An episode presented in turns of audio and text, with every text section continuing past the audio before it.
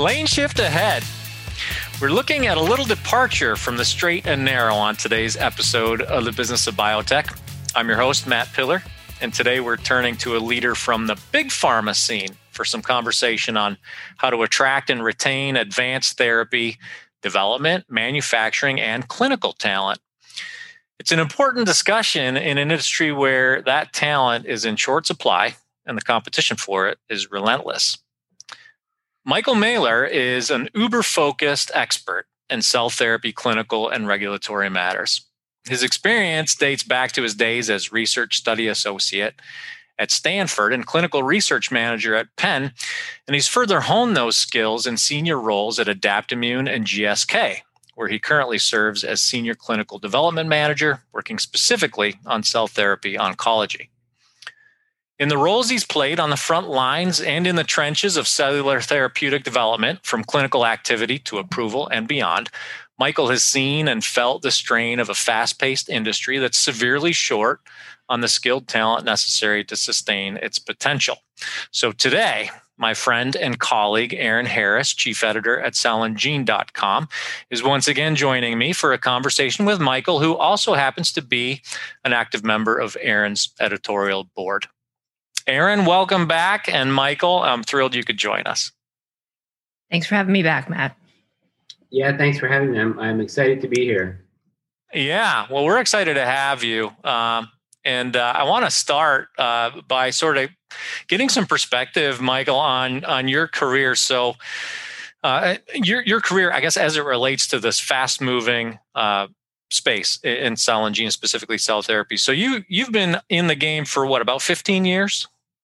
Uh, yeah, about uh, I would say, yeah, about 15 years now. Yeah. Yeah, going on 15 years maybe. So, eh, regardless, that's uh, you know the the 15 year time frame. That's early days for, yeah. for cell and gene for sure.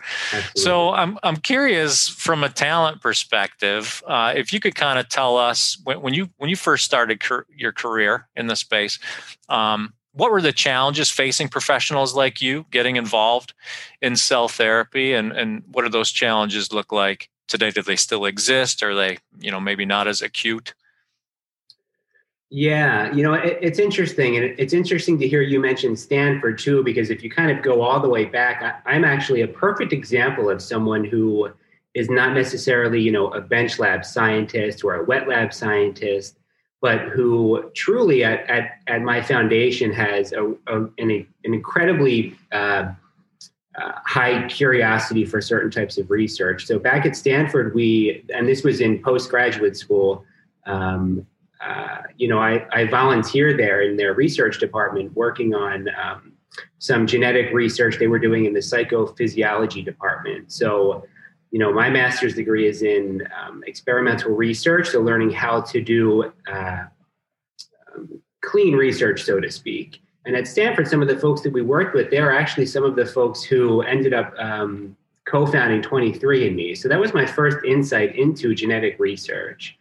Um, after that, I came back to Pennsylvania and was offered, you know, a position at University of Pennsylvania where we were executing a lot of phase one clinical trials. Um, certainly interesting and exciting. And that was uh, my first step into clinical research. But it wasn't until my experience at Adaptimmune as a clinical scientist and a very young biotech company with just a handful of people here in the clinical operations group in the States that I was exposed to the cell and gene therapy side. Yeah, so. I wouldn't say the challenge getting into it was um, was incredible, but there's no doubt I was drawn to the company and asked to join them based on my uh, really just overwhelming response to how how groundbreaking the research that they were doing was, and to be able to actually help people. So I, I think that's important to note that in this space, right, it's fast, it's challenging. You need to be incredibly innovative, but at your core, you have to have that curiosity and quite frankly, to think that this research is just really cool because it is. If you look around at what we do, I'm, I'm grateful every day to actually be in this space where we are helping people, but also if you think about what we're doing, using your own T cells to harness an immune response to fight cancer, that you know one of the leading causes of death in the world. I mean, it is truly incredible. Uh, so I think that's important to sort of have that foundation of curiosity, drive, and innovation in this type of space, even for non-bench lab scientists like myself. Yeah. Um, so those challenges, uh, specifically, you know, again, getting in, I don't think it exists as much so long as you can find the right talent. Yeah, and that you know, it, it's interesting. You should you should point to that curiosity. Uh, you know, the, the, the point you make about curiosity. I recently had a call with some folks over at Project Farma uh, that we turned into a roundtable we published on Bioprocess Online, and it was on this very very topic. You know, yeah. addressing the the the talent crunch and, and cell and gene manufacturing, and um, you know, they they talked about that. They talked about like you know, even today. Uh, the the the real there it's sort of a two pronged exercise one of them being like you know what institutions are helping to prepare cell and gene knowledge and talent mm-hmm. but also that curiosity being a, a key kind of prong on the spear because it's got to come from within like when you when you went to Adapt adaptimmune what was that five five years ago ish this was back in 2013. 13, yeah, so, so, yeah, more yeah. more than five years ago. But but yeah, in 2013, when you joined Adaptimmune and became exposed to the cell and gene work that they were doing, it was like, you know, you, you didn't necessarily come from a, a, rigorous cell and gene clinical trials training background. You yeah. had to have that curiosity and develop the the expertise from within, along with your your colleagues, I'm sure.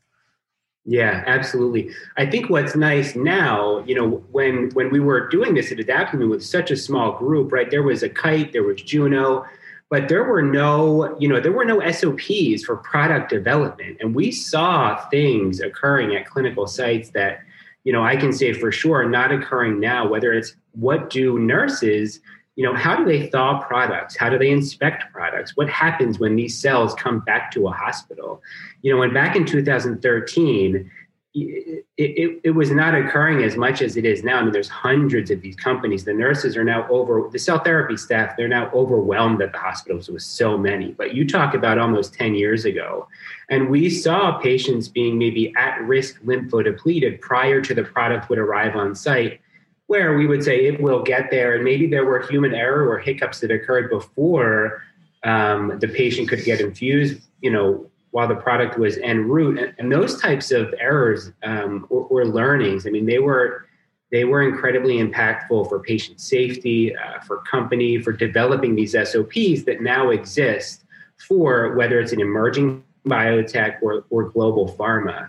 But back in 2013, there were very few of these processes and procedures that existed in this space. So those challenges um, they don't exist as much today, but they certainly were very evident back in 2013, which I'm still grateful to have been, you know, a part of that. But there were there were some um, challenging learnings for sure in a young small biotech where this had not been done uh, nearly as prevalent as it is today.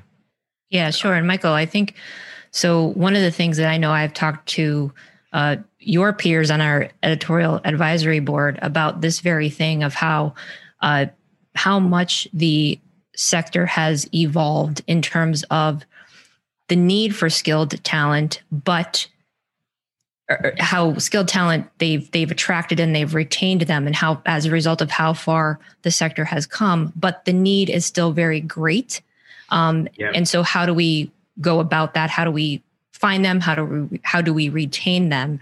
And so, what's your perspective on that? Where do you think the greatest need today, maybe even versus your days back in Adapt, at Adaptimmune, is for skilled talent? And it's probably across the board, if I would imagine. But what's your take on that? Yeah, I think for sure with the amount of you know new agents that are coming up. I mean. Uh, we know in 2025 that there will be hundreds of INDs that the FDA are reviewing for these types of therapies. So, so automatically, right off the bat, the manufacturing, whether it's allogeneic or autologous or mm-hmm. vaccine development, you're going to need to have skilled manufacturing teams, uh, and, and these these folks, you know, the, the training that occurs for them, that's certainly a need right now. Uh, there's no question about that.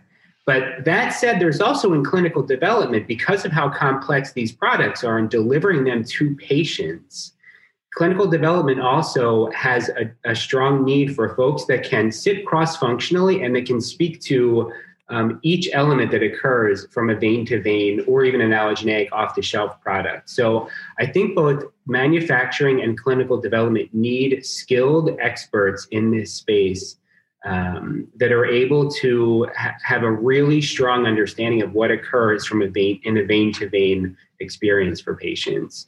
Um, I, I, think you, you know I think you could also I think finding the talent for that is certainly challenging, but in a manufacturing standpoint, I think training could occur earlier. There are certainly postgraduate degrees, you know, in biotech and, and certain manufacturing um, areas. So, so I'm not so sure exactly how you can find these people or get the training up to speed, but I know that that's there's certainly a gap there. Okay, and even if we bring them on earlier, from a training perspective or even from you know once they've begun with their teams what sort of perhaps you know ongoing education or experience can they learn on site like if you had to talk to you know since we're talking to small and emerging biotechs sure. what is your advice for the people who are already on the team to keep for in terms of ongoing training what do you think could help them meet their needs yeah, so I think the first thing to remember is we learn the most from the clinical sites that are that are um, performing these that, that are administering these therapies. Uh, I think whether it's a young emerging biotech or a global pharmaceutical company, the first thing to remember is that the people at the hospital, and of course the patients first, they are the ones that have the most insights into what's working and what's not working.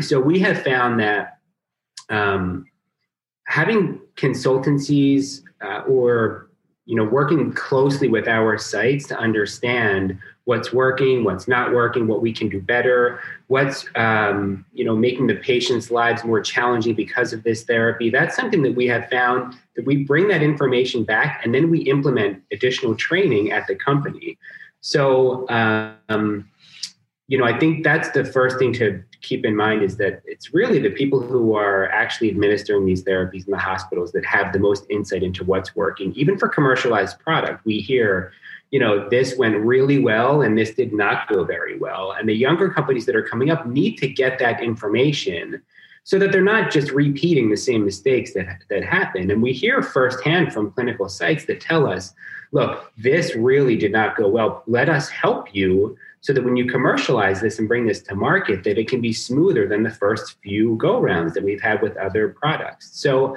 i think when you get that information from what has worked and what has not worked that's how you can implement where the training is needed and um, how the training can be applied to folks at your company uh, whether it's a young company or or a large company Michael, when you talk about that feedback loop that you just referenced at the at the yeah. clinical site in the hospital, um, is that? I just want to make sure that I'm clear on this. Is is that feedback coming from hospital staff, or is it coming from GSK GSK uh, employees, or you know, adapting whatever the, the company employees kind of on the ground? Yeah, these are no, these are from uh, directly from hospital staff and directly from uh, cl- uh, hospitals that have administered cell therapy products. Yeah, that's an incredible. Yeah, it really is. And that to me is something that we, I don't think we forget, but it's something to keep in mind. I know for sure, and I'm guilty of it too, thinking that we have all the answers and that we know, and we approach clinical sites and we say, this is what you need to do. and in return, sometimes the clinical sites say, that's not actually what we need to do. We can't have seven collections or we can't administer this uh, you know, during these days. We can't collect cells during these days, or we can't ask a patient to stay, even for commercialized products, for 30 days within this. So, so there's a, so much feedback that is uh, incredibly valuable that we hear from the clinical sites, and I think for as for as fast, um, you know, and as as developed as this space is becoming, I think we have to sort of step back occasionally and remember to check in with the with the clinical sites and the patient journey to see exactly where those pain points are and and to take what we have learned from the first few products that are out there now commercially available yeah. and, and to grow from that to be better and to make this a smoother transition for patients and for clinical sites so i think in that space is where a lot of this training sits from a clinical development standpoint and partially commercially um, uh, uh, from a manufacturing standpoint mm-hmm. as well. Yeah, the variability. I mean, we spent a lot of time talking about the variability of, you know, and, and con- controls in cell uh, manufacturing, you know, lot to lot. Um, we don't spend enough time talking about the variability, like in the clinic in in you know in the supply chain even. I mean it's mm-hmm. it's incredible. This is uh, i'll piss a lot of people off by saying this but it's like it almost makes a small molecule and monoclonal antibodies seem pretty pretty darn easy to uh, procure and produce right? Yeah absolutely. it's incredible um, yeah, I, I, yeah I go ahead. that's something too that um, you know it's just good to remember that i mean if you think about what we're doing, taking your own T cells again and, and bring them back to a patient, it, it's incredible.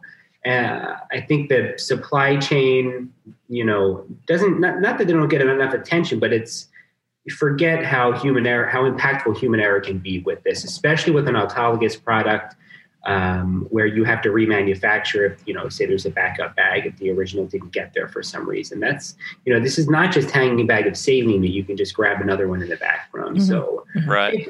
you know we move so fast and sometimes we forget to, to pause and look to see and to remind ourselves um, that that is critical. And you can see this with companies now building out different groups that are now patient supply operations groups. So it's not supply chain necessarily and it's not clinical development but it's a patient supply group that is actually required to work very closely with our clinical sites. Uh, and this goes for several companies where you have even new roles emerging. You know, it's not a clinical study lead and it's not, you know, a supply chain consultant. It's someone who sits cross functionally who can work directly with our clinical sites in a commercial and a clinical trial setting for cell therapy products that can ask the sites and be that person that says, what is it that we need to do to get these patients that you're identifying treated again in a commercial or a clinical trial setting? And that just goes to show the value of um, of how precious these products are to get to patients. You need someone to be able to, to help manage that. And that's where the expertise of these products comes in. Can you find people that can execute roles like this? Oh. Um, it'll be some time before you can for sure you know and i think it was our intent coming into this conversation to talk about you know where we can offer some insight and and, benefit to biopharmas who are looking to you know attract retain uh, talent for, for for cell and gene manufacturing. Um, I think as we talk here, Michael, I'm, I'm coming to the, the, the conclusion that this this conversation is equally beneficial to anyone who's considering entering the, the space right mm-hmm. knowing the, the these factors uh, all, all, the variables you know the the, the fast pace um, kind of before you before you come in coming in with eyes wide open it's uh, i think this is a super valuable conversation that we're going to have to push out to anyone who's considering you know entering entering the field whether they're coming from another uh, place in life sciences or coming straight out of academia. You've got to have you got to you got to come into this eyes wide open because it takes a I think a special kind of person. Yeah, and I think that goes to young emerging companies too. You know, the culture that they develop. You know, I can remember with Adaptimmune for sure with such a small group. I mean, the company now has upwards of 500 mm-hmm. employees. Mm-hmm. When there were four or five of us, the culture there, and maybe culture is not the right word, but all, you know, the small core of us were so driven to get this to patients. And once you see how patients are responding and it's changing their lives and they're and they are now living quality lives that that chemotherapy and, and other modalities to treat their cancer weren't available, that then takes over and you become almost obsessed with getting this safely to patients. But that culture that that needs to i think be developed at a young company is really important because the truth is we can all learn this. You know i may not be able to sit under a mic you know and, and look under a microscope and figure things out the way a traditional scientist can but we can all figure out a way to deliver these therapies to patients. But if you don't have and develop that culture as a company it will be hard to retain people and it will be hard to get them, especially now as large pharma starts to acquire a lot of companies and products. There's comfort at these bigger companies. And, and if someone said to me, Do you want to go back to a young biotech? You know, it, it's risky for sure. But yeah. you know, I love the risk and I would I would be thrilled. But there, you know, there's differences. A lot of people it's scary to them to go to a young biotech that is not as safe as a bigger, larger pharma company. So oh, having sure. that culture and that that's important to start for a young company. The business of biotech is brought to you in partnership with Cytiva. Together, we're committed to helping the leaders of new and emerging biopharma companies navigate the financial, organizational, human resources, and regulatory waters you'll encounter on your way from discovery to the clinic and beyond. Check out a host of useful resources for biotech leaders at Cytiva's Emerging Biotech Accelerator at cytivalifesciences.com backslash emerging biotech. That's C-Y-T-I-V-A lifesciences.com backslash emerging biotech. That's a good segue. I was, uh, you know, good, good, good, good pivot point into, you know, one of the reasons I wanted to have you on the show is after talking with Erin about, you know, your your role on her uh, advisory board and your background, the fact that you've got that perspective from Adaptimmune and this perspective from GSK. Um, so you were just talking about the safety of big pharma. What other advantages does perhaps big pharma have in terms of its ability to retain, re- recruit, and retain uh, top top skill in the space? Yeah, you know there are certain uh, there are certainly advantages to to big pharma, right? There are more resources at a large pharma than there are with a smaller company. Um, you know there are there's an ability to work to you know to collaborate. GSK might be able to collaborate with smaller companies, several of them, where you sort of get you know a, a wider breadth of experience working with these younger companies. And the younger companies, these smaller biotechs, need that collaboration as well, right? They don't have the resources. So, certainly a benefit being able to have more exposure at a large company where you can collaborate with these younger companies. Um, clinical sites certainly like working with larger companies. Again, there's more resources, they have more experience with them. The, the cons, um, you know, younger companies might be able to move faster than larger companies. So, you know, a, a, small emerging biotech might be able to execute clinical trials much quicker. They can pivot much faster. And having smaller core teams where you have, you know, KOLs involved, sometimes they're, you know, it's more efficient to have smaller than bigger. Um, when it taught, you know, specifically about retaining talent, uh, again, if you have a company that's developing culture and, and a really exciting product. If, you know that is really exciting to some people but again the safety of a bigger company sometimes uh, is more attractive. So there's certainly pros and cons um, to each. I think if i were a young company coming up how would i you know attract talent and retain them versus a larger company?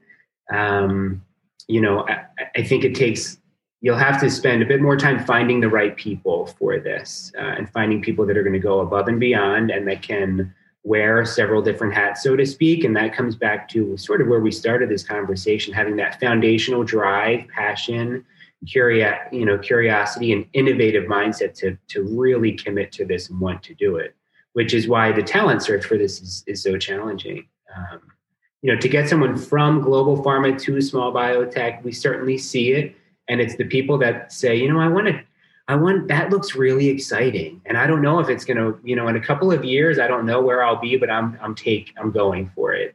Uh, so that you know the risk taker is certainly needed in these people as well. Yeah. yeah sure. There's there are risk takers and there's that altruistic hunger for you know that new and emerging thing that perhaps a small and emerging biotech offers that people want to get involved in. But especially so about a year and a half ago, I would say, I attended an event that LSPA, which is the Life Sciences PA group, put on at Villanova, and they had local area companies. Um, you know, the, the, the topic at hand was supply chain, but this sidebar conversation came out of it from the panelists, all from the Philadelphia region, talking about talent, but how local area companies that happen to be Philadelphia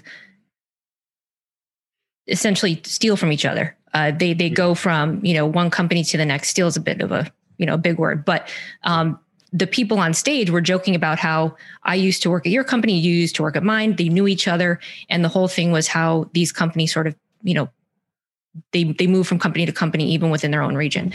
And so my question for you is, you know, it's not uncommon, right? This competitive nature, especially in in in, in cell and gene therapy, and mm-hmm. how important it is how are these companies, especially you know new and emerging biotechs or the smaller companies, recruiting but retaining these employees so that they're not moving around? And how can what does big pharma do to do that to, to retain their employees that new and emerging biotechs can learn from yeah, so that's a good question. Uh, well, I think the first thing is with hundreds of companies popping up, we have more options now. So, you know, there are more options for me to go to young companies in this cell and gene therapy space, not only here in Philadelphia, but of course in Boston and San Francisco. Mm-hmm. So, we do have more options. What attracts people to younger companies still to this day, you know, I don't know that I would say that I knew much about the clinical pipeline of Adaptimmune when I joined them. It was more, wow, this seems really exciting. Let's. Mm-hmm. But I think now you can compare the product. So you have to have that really strong clinical uh, pipeline or at least scientific uh, backbone for people to join these companies, right? Because there's hundreds of them now. So you can sort of, you know, you can tease them out a little bit. Like what you say, you know the financing for this company is really small versus this one which is already 150 million in the first round. So those are things now that we have more experience and folks can look at and say you know i don't know if i like the other really critical piece that i certainly when you look at who the folks are that are supporting these companies not necessarily who's on the board but who is it that's involved in these younger companies um, that are you know advising them. And when you see those folks right it's a small space you know Carl June sits on certain company, you, you know, you certainly are, your ears perk up and you, and, your eyes light up and you think, oh, wow, I want to, I'd like to research that a bit more. So um, these, you know, these kind of basic uh, principles still apply with who's involved in the company, how much money does it seem like they're raising, how fast are they moving, you know, that will get us into companies. When it comes to retaining it, it comes back again to the culture and also the collaboration you're having with clinical sites with other you know with investigators at the sites um, and uh, really to see the data that's coming out from those. I mean the, the kind of you know traditional principles still apply in this and that if your data is not looking fantastic sometimes it's hard to stay committed to a product when you know you know that it doesn't look great at the start or even through you know some initial kind of uh, rounds of, of, clinical studies um, especially with so many other companies. So I, I, think again retaining a large or a small company still comes back to your pipeline and how strong your science is with these companies. And that's you know because at the end that's what's going to help these patients. I can say for sure, once you see patients responding, and especially in this small space, seeing and hearing the stories that are happening with these patients. I mean, it, it, it truly changes your life where you then think, wow, I can't believe that this is what we get, you know, this is how we're making a living, with helping patients and developing and changing the way that cancer is treated. And and that is um, you know, that's what keeps people at companies. Drives you, yeah. See this. It really does. Sounds cliche and sort of, you know, everyone's slogan with the company, but it truly um, it makes a difference. Yeah, absolutely. Uh, from an ongoing perspective, though, what would you say are that biotech decision makers, in terms of what they should be instilling in their teams going forward? What are the, the top trends, topics? Because cell and gene therapy is it's on a trajectory to you know it's it's gonna it's going and going and going. Mm-hmm. Today and in the near term, what would you say that biotech decision makers need to be ensuring that their teams are learning or, you know, just in terms of trends and topics, what are the things, what are the must have topics? Um, do you mean for the for the companies these trends and trainings that are must haves? Yeah, yeah, mm-hmm. yeah. So I think we touched a bit on this, but um, you know, I, I think again, understanding what is working and, and what is not working at the um, at the clinic site level for the patients and for the folks that are administering administering these types of therapy, whether it's commercial or clinical. Taking that information, bringing it back, and then implementing your training. So again, I think it comes back to supply chain, uh, the new developed groups in patient supply, um, understanding exactly what's occurring in a vein to vein setting, um, manufacturing, and you know within each of these groups the training um, you know again the information is going to come from our uh, from the learnings that we get from these sites and from the folks that are actually involved in administering the therapies. Yeah.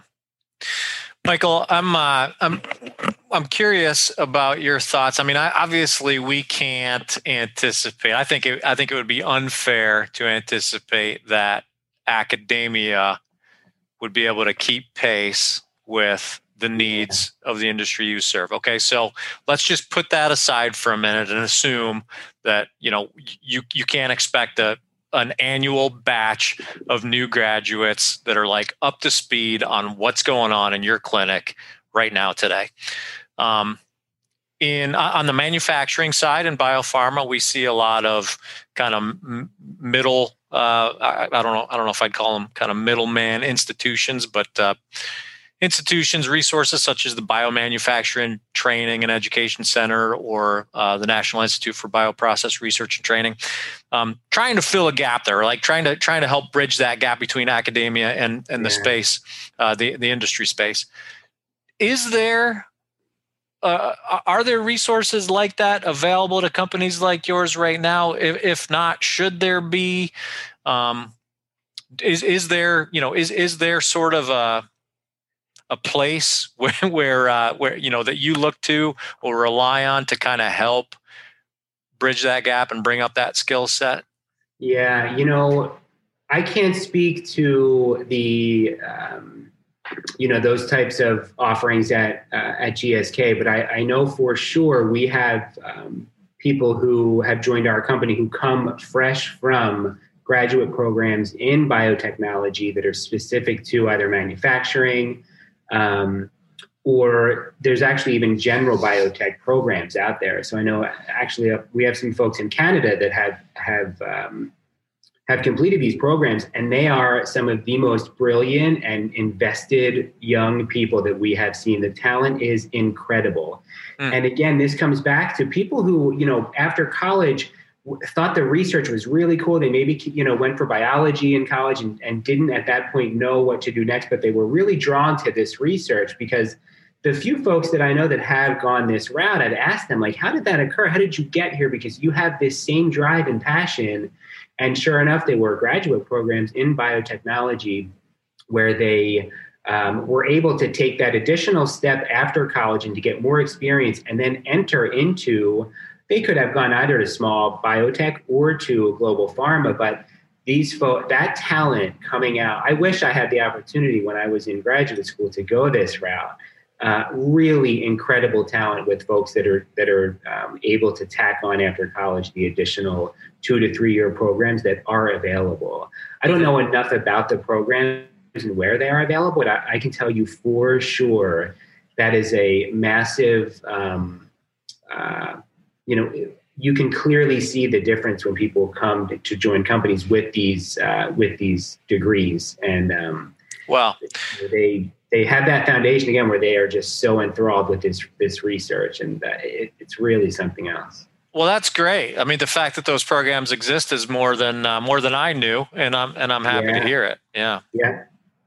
Yeah, and I know you know there was an article recently in the UK where they're going for you know specifically for manufacturing. I think um, you know there are plans of reducing maybe the education needed to get involved in some of these roles, right? Where previously maybe it was a master's or PhD that was required for just to even get your foot in for some of the manufacturing roles. And I think they're now looking at this and saying, you know, maybe that's not the best way with as many jobs that are going to be opening globally in this space. Finding the talent is certainly challenging. Maybe we need to reassess what type of talent we're looking for um, and, and this master's program that you know exists in some parts of the world in biotech is certainly uh, a step in the right direction for that. Yeah, I um, yeah, I, I, read some research recently that talked about the fact that, uh, or or the, the the potential that the UK might be in position to overtake our uh, the U.S.'s leadership in, in clinical development around cell and therapy. So it's no surprise to me that those laggards, you know, those, those lazy folks across the pond would want to lower the bar just so yeah. that they could, you know, further accelerate their uh, That's I'm, right. I'm, yeah. I'm, I'm kidding. I'm kidding. Yeah. Dr. Gaspar, I'm kidding. That's just a joke. um, I love it. I mean, it makes so much sense, especially, um, it, it- you know, it just makes a lot of sense. And again, I think it, it's funny. You could, I, we could identify these people. You know, there were in Canada. This at the time we hadn't met a ton of people. We had the company, you know, GSK. We had sort of just gotten into the space, and you could tell there were bright stars in the room that were asking these questions that were young. And I remember asking one of my colleagues, like, "Who is that? And how does she know so much information about this? Is crazy." And Yeah. sure enough, after getting to you know speak with her, she had mentioned this program up in Canada, and and same thing, right? How did you get into it? She said, I just thought it was really cool. I heard about this immunotherapy and now this cell therapy, and I wasn't sure, you know, what was I going to do with a biology degree? And sure enough, um, has become one of our most, you know, prized uh, people. So it's just, it's so exciting to see that, and, and hoping that that gap can bridge some of the discussions we've had today. You know, whether it's in manufacturing or just how do you find talent um, you know, I think we'll slowly start to produce more with programs like this. And I think Penn has some now, of course, but it's a little bit slower to get there. Yeah. Yeah. Well, to wrap things up, Michael, we're running short on time here, but I want to give. Uh, I'm going to uh, just throw like one one final kind of big open-ended question out there that'll challenge you to give me a a concise answer. You, uh, you know, you've got a lot of experience in the space um, across the the breadth from from small to large pharma. Um, you're the kind of guy that I, I think would be fun to work with. Like you've got that certain you've got that certain it, it factor right? Um which, which speaks to culture i think. You know we, we started out talking about the culture at adaptimmune and how that was so so fundamental to the the company's Mhm. growth.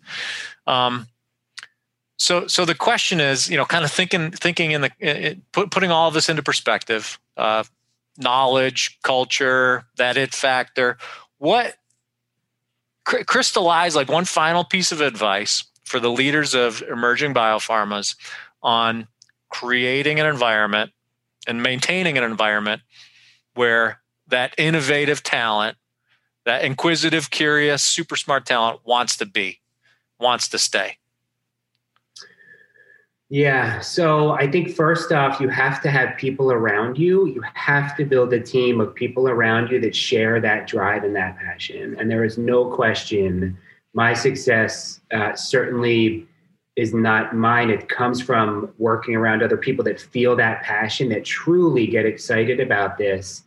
Um, you know, one of my mentors, uh, you know, would always say to me if I were feeling stressed or just fed up with this sometimes would say, you know, Michael, look at what we're doing. Look at how cool this research is. You know, we're and we mm-hmm. we're getting, you know, we get to wake up and help people every day do this incredible research. And until you find something cooler and more valuable to do and more rewarding for patients, and we all know people too, right? Everyone has had knows someone who has been faced with cancer. So having the right people around you that share that because when you're when you don't have the energy to keep going in small biotech or even these bigger companies, you have to have the right people around you. So I think you have to really start with that core group that can um, share the the passion and drive to deliver products like this, uh, and, and that really you know will get you through the the tough times at these young companies for sure.